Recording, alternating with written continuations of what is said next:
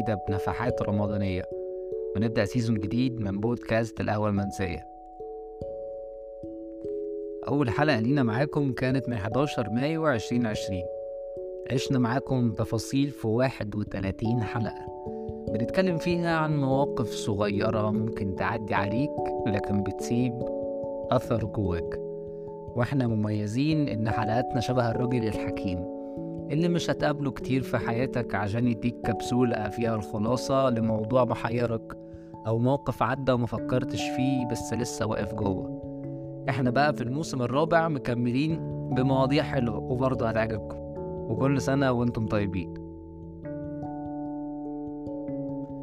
كم مرة قابلت شخص غريب عنك وحسيت إنك مرتاح له؟ ساعات نقول القبول ده من عند ربنا. ده حقيقي. ولكن في spot تانية كده عايزين نناقشكم فيها. هو أنا ارتحت ليه للشخص ده؟ شكله لبسه طريقته ال attitude بتاعه أو ال lifestyle بتاعه عجبك؟ فعقلك الباطن زي ما أنت عندك قيم جواك اللي هي على أساسها أنت بتختار تفاصيل حياتك وبتنقي مين يعرف عنك إيه ومين ما يعرفش. أنت برضو بتكذب بتكذب اللي شبهك أو اللي عايز توصل له وتعيش نفس الستايل بتاعه. الخلاصة إنك تبقى عارف وفاهم نفسك كويس وقعدت معاها وفلترت حاجات كتير عشان تريح دماغك وتفكيرك. زي بتركز على إيه؟ طريقة لبسه؟ طريقة كلامه. بيفضل يشرب إيه وفين متعود يتفسح فين هادي ولا اكتف بتاع خروج ولا بتاع بيت؟ بيحب السفر؟ بيحب العيلة؟ ولا بيحب صحابه أكتر؟ شغله بيقبل بيقبله ولا بيرفضه؟ طموحه وصل لحد فين؟ وحد مستقر كده ولا لأ؟ بيقرا دايما عشان عارف تناقشه في أي موضوع ولا لأ ما بيحبش القراية. بينكم اهتمامات مشتركة؟ عارفين تقضوا وقت طويل من غير ملل؟ طب وقت الخلافة إيه اللي بيحصل ما بينكم؟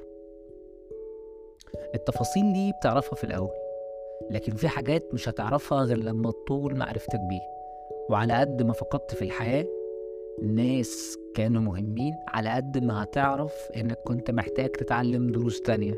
وتصلح من نفسك عشان الحكايات بتتعاد تاني وهتقابل لسه كتير.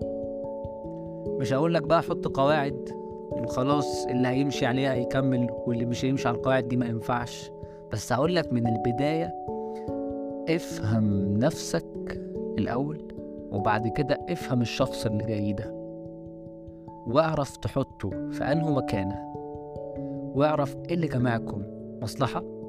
قعدة حلوة بس مجرد زمايل معرفة خير ولا بينكم كل ود. صاحب صاحبه يعني وجدع وصديق العمر. ولا حد بينا إزيك؟ الله يسلمك. الدايرة دي بالذات أنت اللي بتختارها لأن أهلك أنت جيت الدنيا لقيتهم. أقرب دايرة ليك هما وفعلا ليهم أولوية ليك كل حياتك. ولكن بنسبة كبيرة الدايرة القريبة هتأثر فيك. فخلي بالك. فخلي بالك من اختياراتك. اللي قلناه عن أسلوب الحياة لكل شخص مرتبط بثقافة الشخص هتلاقي ناس متوفر ليها سبل الحياة المترفة حياة مرفهة. لكن بخلا مثلا فبلاش تقييمك يكون سطحي. وممكن اختيارك يكون صح لكن هم عندهم أولويات تانية. فهتحبط كل الأسئلة اللي قلناها في الأول بعيدا عن ال social media والصور وال posts انزل أرض الواقع وشوف بنفسك. هتعرف تتعامل معاه إزاي؟ وساعتها بس أنت هتقرر اختيارك إنه يكون في أنهي مكانة. ونختم بمقولة كده لكارل روجرز. The good life is a process not a state of being It's a direction not a destination وكان معاكم عز الغريب ولو كان